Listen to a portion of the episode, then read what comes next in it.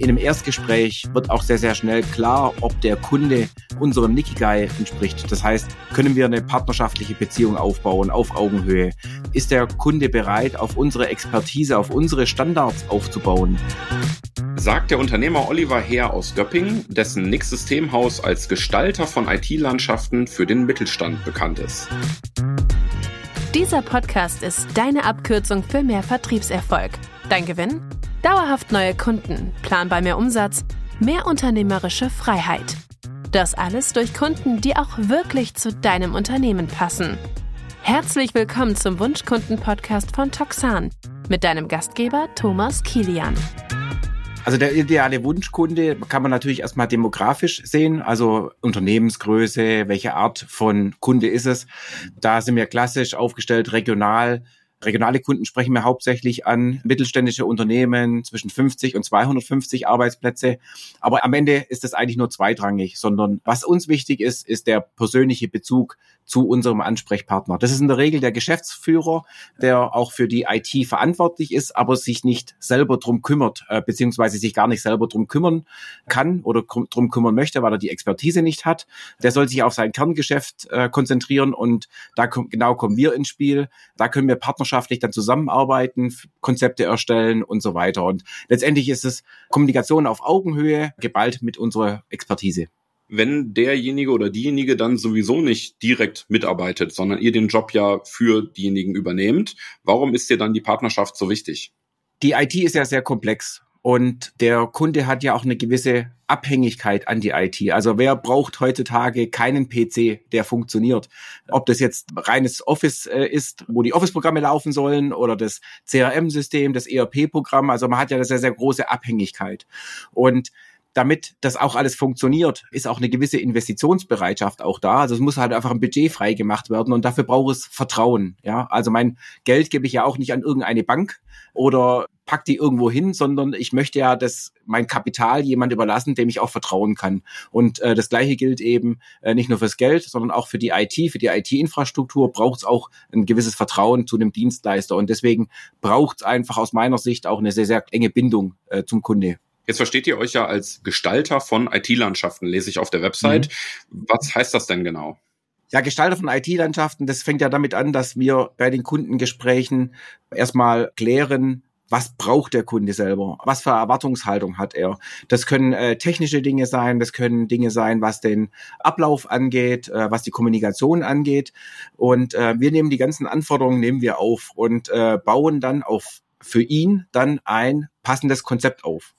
Ähm, das heißt, das ist ja mal der erste Schritt, äh, wenn ein potenzieller Neukunde auf uns zukommt, ist erstmal zu schauen, was braucht er und wie kann eine passende Lösung dazu aussehen. Aber das ist ja nur der erste Schritt, diese Lösung zu kreieren beziehungsweise zu designen.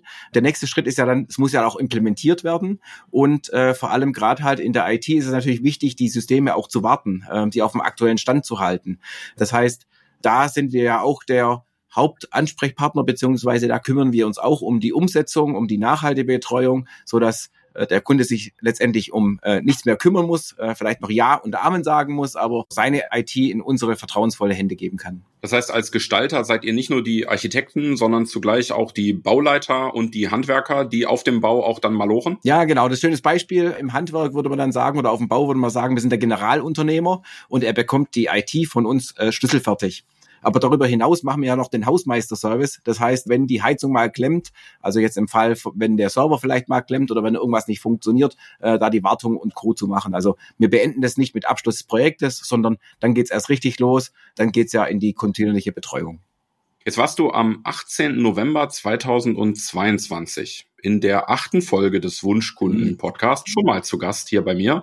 Ist also ein gutes Jahr her und äh, freut mich, dass wir heute erneut miteinander im Gespräch sind. Ich bin ganz neugierig, was ist seit unserem ersten Interview alles passiert? Oh, das ist jetzt ein Jahr her, also ja, so ziemlich genau ein Jahr, äh, sehr, sehr spannende Zeit.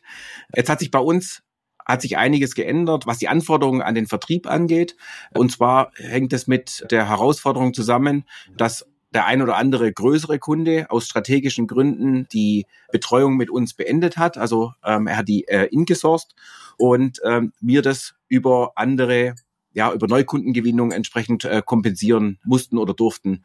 Und da bin ich froh, dass ich da hier einen, euch als kompetenten Ansprechpartner hatte, was gerade halt was Sales und Marketing angeht. Äh, dadurch, dass ihr uns schon je, viele Jahre betreut habt, konnten wir hier auf die Herausforderung ein passendes Konzept äh, entsprechend entwickeln so dass wir jetzt auf einem sehr, sehr guten Weg sind, die Kunden nahezu kompensieren, beziehungsweise wenn man jetzt eigentlich so ein bisschen in die Zukunft schaut, ähm, wenn der Wachstum, wenn so weitergeht, dann äh, sind wir Mitte des Jahres so gut aufgestellt, dass wir das mehr als kompensiert haben und der Wachstum einfach kontinuierlich weitergeht.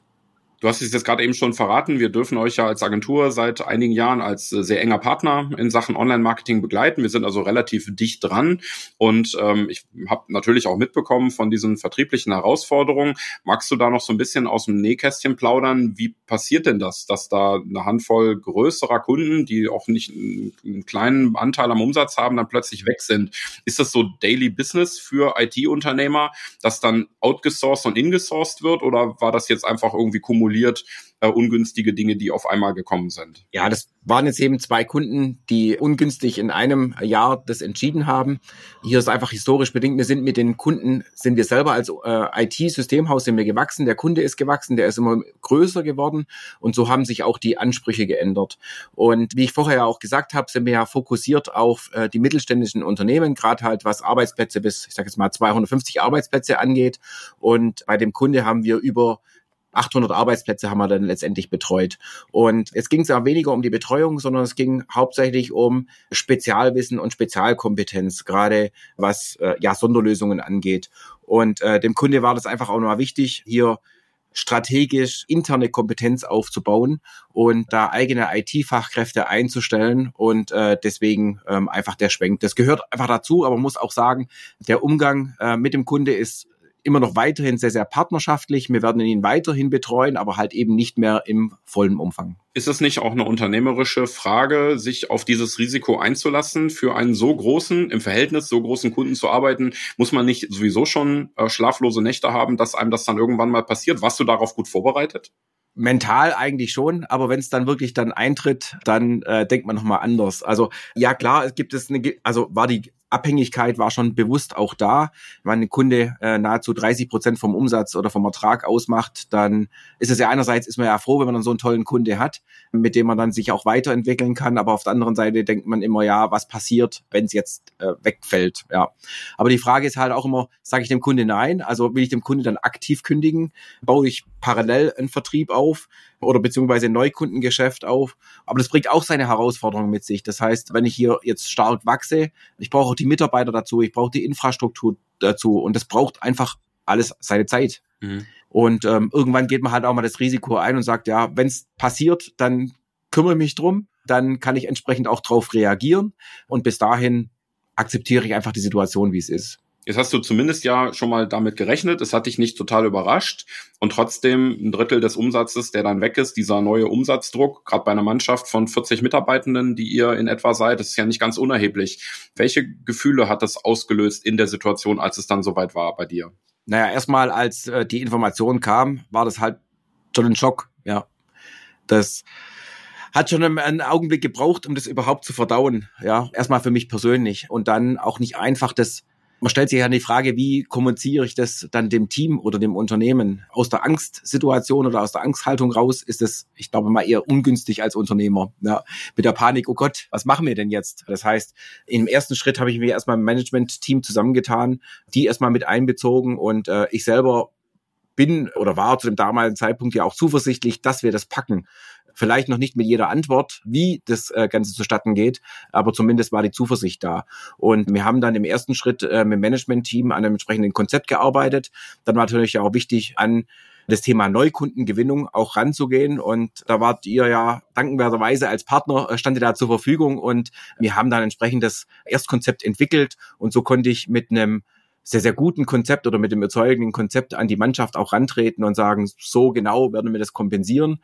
Und ja, letztendlich äh, kam es dann ja auch so, dass wir über den Laufe des Jahres sehr viele Neukunden gewonnen haben. Kleinere Kunden als den Kunden, den wir verloren haben, aber dafür ähm, auch eine gewisse Unabhängigkeit geschaffen haben. Ihr habt also das Thema Vertrieb in 2023 nochmal sehr stark in den Fokus genommen, noch stärker als in den Jahren zuvor.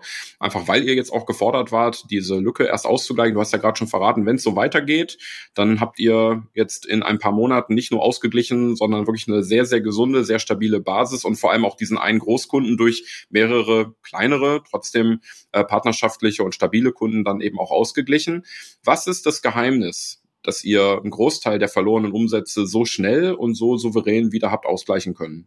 Na, erstmal hatten wir äh, eine gute Grundlage gehabt. Also ich muss auch ehrlich sagen, als wir Anfang zusammengearbeitet haben mit Webseitenaufbau und die ganze, ich sag mal, Sichtbarkeit für die Webseite entsprechend zu entwickeln, da kam schon hin und wieder, kam mal so die Frage auf, ja, für was investiere ich denn so viel Aufwand rein, ja.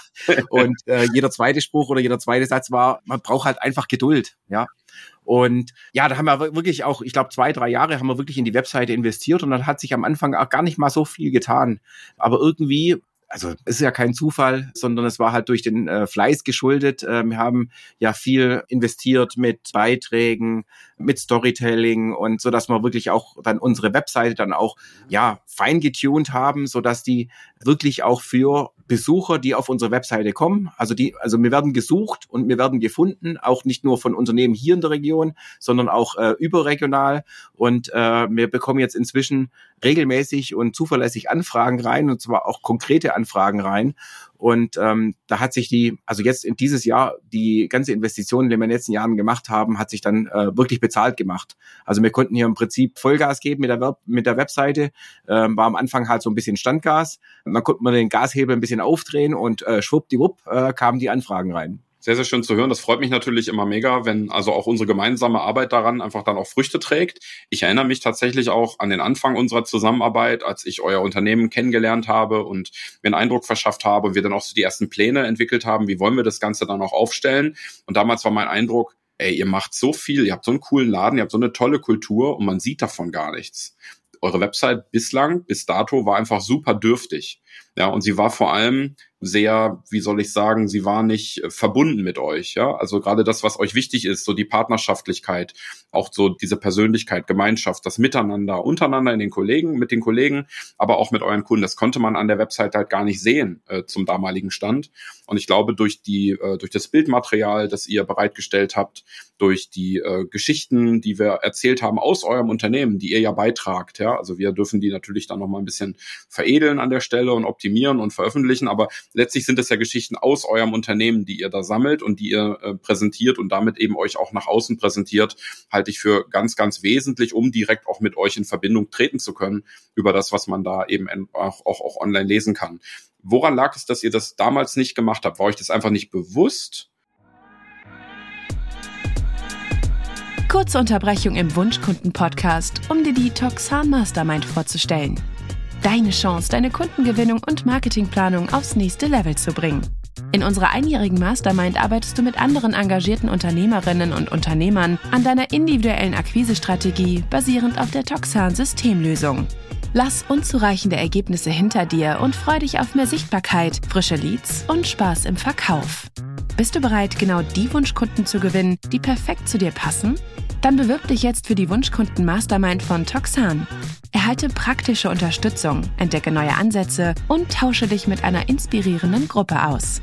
Alle Infos zum kostenfreien und unverbindlichen Onboarding findest du unter www.toxan.com/mastermind. Und jetzt zurück zum Wunschkunden Podcast. Oder wolltet ihr das nicht? Oder was war da für ein Prozess in den letzten zwei, drei Jahren, dass ihr euch da auf den Weg gemacht habt, euch mehr zu öffnen, zu zeigen? Naja, das, also ich glaube, es lag damals nicht daran, dass wir uns nicht zeigen wollten, sondern, weil vielleicht kennen das auch viele äh, von den Zuhörern, zumindest äh, kenne ich es äh, aus dem Unternehmerkreis heraus oder von vielen anderen Unternehmen. Ja, eine Webseite, die wird halt, äh, man beauftragt eine Agentur, eine Webseite zu erstellen und dann wird eine Webseite erstellt. Das Projekt geht dann drei Monate, sechs Monate, vielleicht auch mal ein Jahr, bis die Webseite fertig ist. So. Und dann ist die Webseite fertig. Die Agentur beendet ihre Aufgabe oder beendet ihre Arbeit und man ist als Unternehmen ist man froh, dass man eine schöne Webseite hat. So. Und dann nach ein oder zwei Jahren stellt man dann irgendwann fest, oh, das, was auf der Webseite steht, das entspricht gar nicht mehr dem, was wir eigentlich wollen äh, oder wo wir eigentlich hinwollen. Und also mit der Zusammenarbeit mit euch ist das ja, also wir sind es ja jetzt komplett anders angegangen. Also wir haben festgestellt, unsere Webseite ist nicht mehr auf dem aktuellen technischen Stand. Das heißt, wir können gar nicht mehr ordentlich äh, Inhalte oder Contents können wir gar nicht mehr anpassen. Und äh, wir haben dann im ersten Schritt erstmal einen R-König erstellt. Das heißt, wir haben erstmal die bestehende Webseite, den Content genommen und das auf eine neue technische, solide Plattform aufgebaut. So, und und dann war es ja nicht so, dass wir gesagt haben, wir machen jetzt erstmal ein großes Projekt und dann ist fertig, sondern es ging ja direkt in eine kontinuierliche Weiterentwicklung und kontinuierliche Betreuung über. Das heißt, wir haben einfach Stück für Stück angefangen, die Inhalte zu posten, beziehungsweise die Inhalte, welche Produkte machen wir, mit welchen Partnern arbeiten wir zusammen, erstmal ja einen, einen richtigen und korrekten Inhalt äh, entsprechend darzustellen. Das war so mal der, der erste Schritt. Und der zweite Schritt ist, der ganzen Webseite Leben einzuhauchen. Das heißt, was mir ja wichtig ist oder was ja die Webseite letztendlich ja erreichen soll, ist, die Webseite soll ja ein Spiegelbild vom Unternehmen sein, ja, und nicht einfach nur irgendein Programmheft oder ähnliches, sondern auch das darstellen, was wir im Unternehmen leben. Und dafür gehört halt für mich einerseits dazu, zum Beispiel, dass wir sehr, sehr viel mit Bild- und Fotomaterial arbeiten. Und ich würde es mal behaupten, also am Anfang war das Bild- und Fotomaterial vielleicht zu 50 und 60 Prozent authentisch. Authentisch heißt für mich eigene Bilder, also eigene Menschen, ähm, eigene Fotos, die wir kreieren. Äh, nicht authentisch heißt für mich irgendwelches Stockmaterial oder zugekauftes Material. Ich glaube, inzwischen sind wir bei einem sehr, sehr hohen authentischen Anteil. Ich würde mal sagen, rund 90, 95 Prozent. Also das eine oder andere Stockfoto kommt, kommt bestimmt mal dazu, gerade wenn man halt mal eine neue Story ers, äh, erstellt hat und das passende Foto einfach nicht da ist. Aber das Schöne ist ja, dass wir einen internen Hobbyfotografen haben, der auch mal schnell ein Foto machen kann. Das heißt, äh, diese Bilder werden dann zeitnah äh, nachgeliefert. Dann die nächsten Schritte waren, Stories zu erstellen, ja. Und wenn mir jetzt jemand sagen würde, äh, wir brauchen auf der Webseite, brauchen wir 100 Stories, und ich soll mich mal hinsetzen übers Wochenende oder über ein paar Wochen, um mal Stories zu bauen, das funktioniert halt nicht, sondern Stories entstehen ja während dem Leben, ja, und was durchaus realistisch ist, mal so ein oder zwei Stories pro Woche zu kreieren, aber halt nicht 100 äh, über einen kürzeren Zeitraum.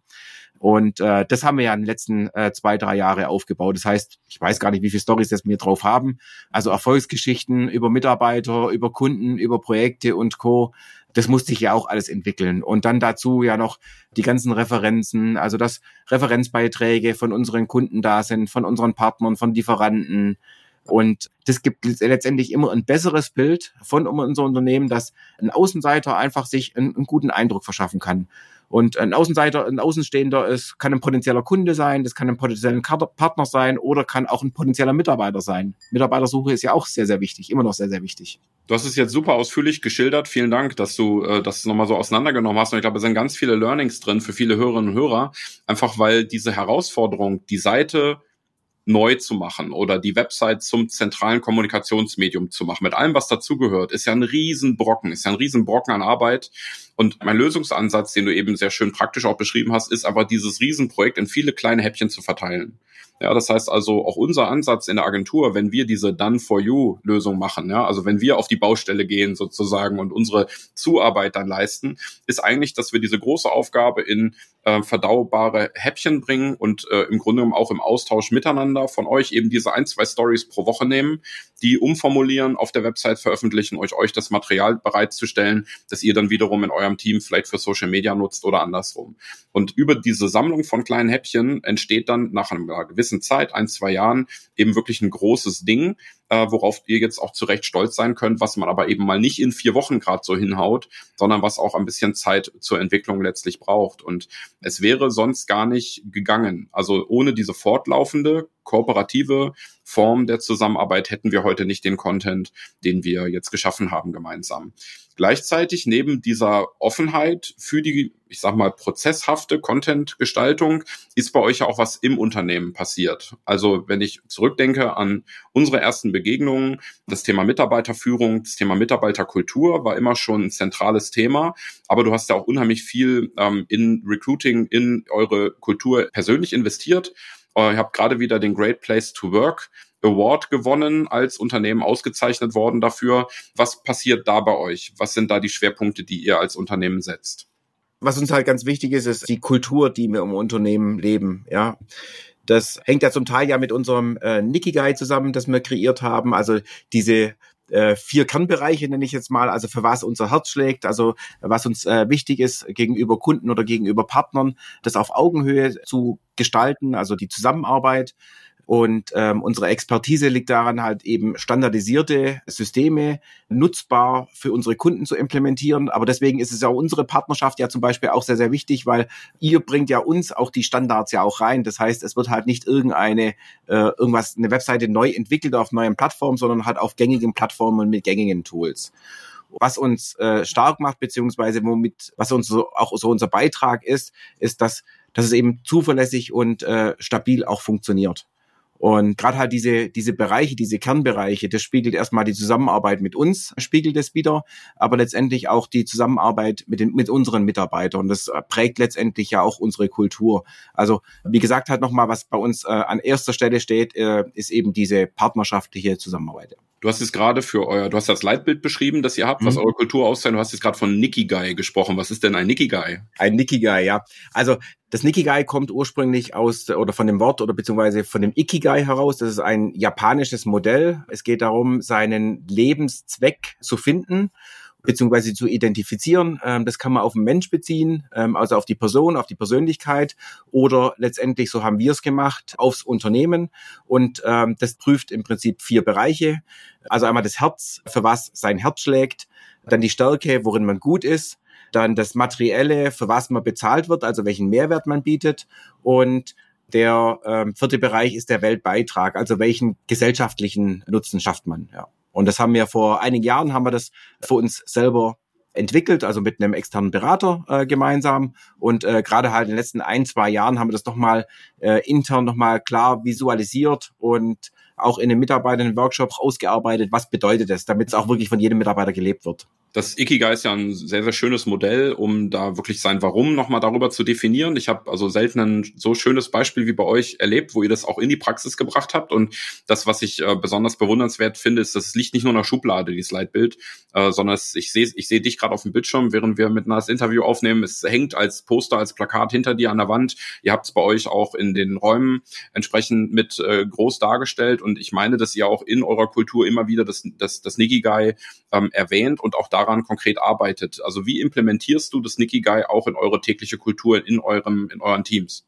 Wir legen sehr viel Wert auf Führung und auch auf Führungsentwicklung. Und bei der Führungsentwicklung, was ich gelernt habe, es gibt ja auch unterschiedliche Führungsstile, die man einsetzen kann. Also zum Beispiel Führungsstil 1 nach Zwang. Ähm, das wollen wir ja nicht unbedingt, jemanden zu zwingen, irgendwas zu tun.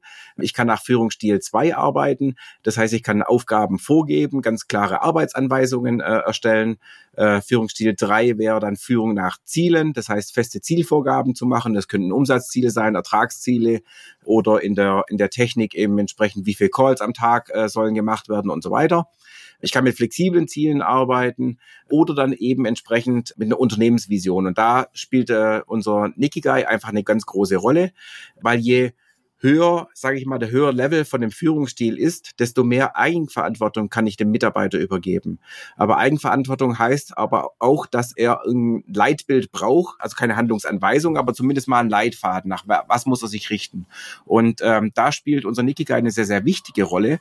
Gerade eben, ähm, nehmen wir mal ein Beispiel, ähm, ich gebe einem Mitarbeiter die Aufgabe, er soll nach einer neuen Produktlösung äh, soll er schauen. So, jetzt könnte er auf den Markt gehen und fünf Produkte evaluieren. Er müsste immer mit mir Rücksprache halten. Welche Features sind mir wichtig? Welche Aufgaben soll das Tool erledigen? Ist mir aber letztendlich ja zweitrangig. Ich möchte ja dem Mitarbeiter die, diese Eigenständigkeit geben. Und wenn er das Nikigai zur Hand nimmt, dann kann er sehr schnell prüfen, was sind so die Bewertungskriterien für ein neues Produkt. Also zum Beispiel partnerschaftliche Zusammenarbeit. Haben wir irgendeinen Lieferanten, einen Softwareentwickler, dem vielleicht nur Geld wichtig ist, dem der persönliche Bezug nicht wichtig ist? Oder haben wir einen Partner, dem diese Zusammenarbeit auch wichtig ist, dass wir uns weiterentwickeln können. Dann, wo wir ein Experte sind, ähm, der nächste Bereich ist, Standards zu implementieren. Ist diese Softwarelösung, ist die Applikation State of the Art oder fangen wir an, irgendwas komplett neu zu machen? Ja, und dann äh, natürlich zeitliche Effizienz äh, und sowas spielt natürlich auch eine Rolle. Das heißt, ihr brecht es schon auch runter auf jede Fragestellung und nehmt es zur Hand und prüft daran eben auch euer, euer Handeln. Hat es ähm, Nikigai auch Auswirkungen auf euren Vertrieb? Ja, natürlich hat es auch äh, Auswirkungen auf den Vertrieb, gerade halt äh, was die Kundengewinnung angeht, beziehungsweise was die Kunden oder Anfragenaussortierung angeht, spielt es natürlich auch eine richtige Rolle. Was ich vorher ähm, ganz am Anfang gesagt habe, ist, dass man ja eine demografische Auswahl machen kann, also nach Kundengröße und so weiter. In einem Erstgespräch wird auch sehr, sehr schnell klar, ob der Kunde unserem Nikigai entspricht. Das heißt, können wir eine partnerschaftliche Beziehung aufbauen auf Augenhöhe? Ist der Kunde bereit, auf unsere Expertise, auf unsere Standards aufzubauen? Oder möchte er diese Individuallösung haben, dann passt er vielleicht nicht ganz äh, so gut zusammen. Was in, der Regel ein Kunde immer wichtig ist, äh, zeitliche Effizienz beziehungsweise Effizienz zu gestalten und Zuverlässigkeit. Ähm, das gehört einfach per se zur IT-Infrastruktur einfach auch dazu. Aber dafür braucht es ja auch eine gewisse Investitionsbereitschaft vom Kunde. Das heißt, je besser, je stabiler die Umgebung sein soll, desto höher ist in der Regel ja auch der Investitionsbeitrag von der größeren Vision, von dem Leitbild äh, zum Schluss unseres Interviews nochmal ganz pragmatisch und praktisch ein Blick in die Zukunft. Jetzt freue ich mich, dass wir mit der Website, mit dem Online-Marketing auch einen äh, Anteil haben an neuen Anfragen.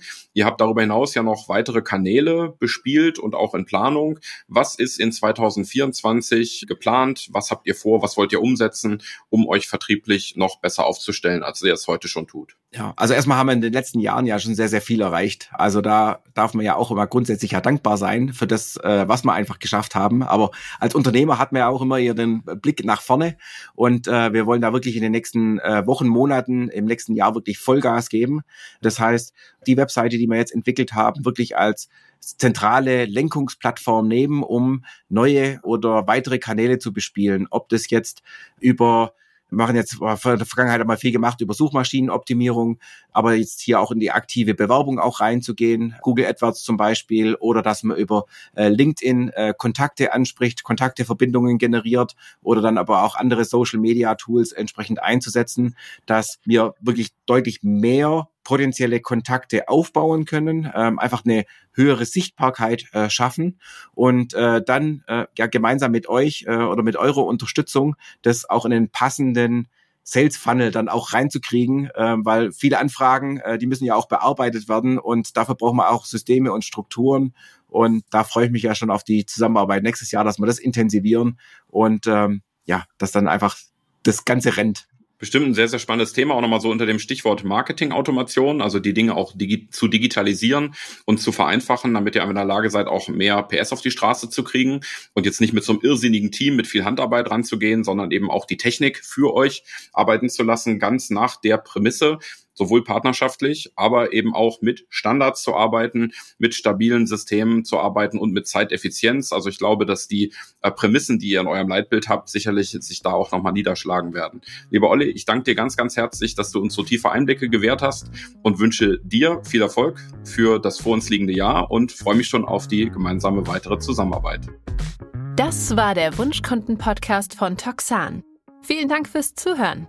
Wir freuen uns auf dein Feedback und bitte bewerte dieses Format am liebsten mit 5 Sternen auf den wichtigsten Podcast-Kanälen. Die Show Notes zu dieser Folge sowie viele weitere Informationen findest du unter www.wunschkunden-podcast.de.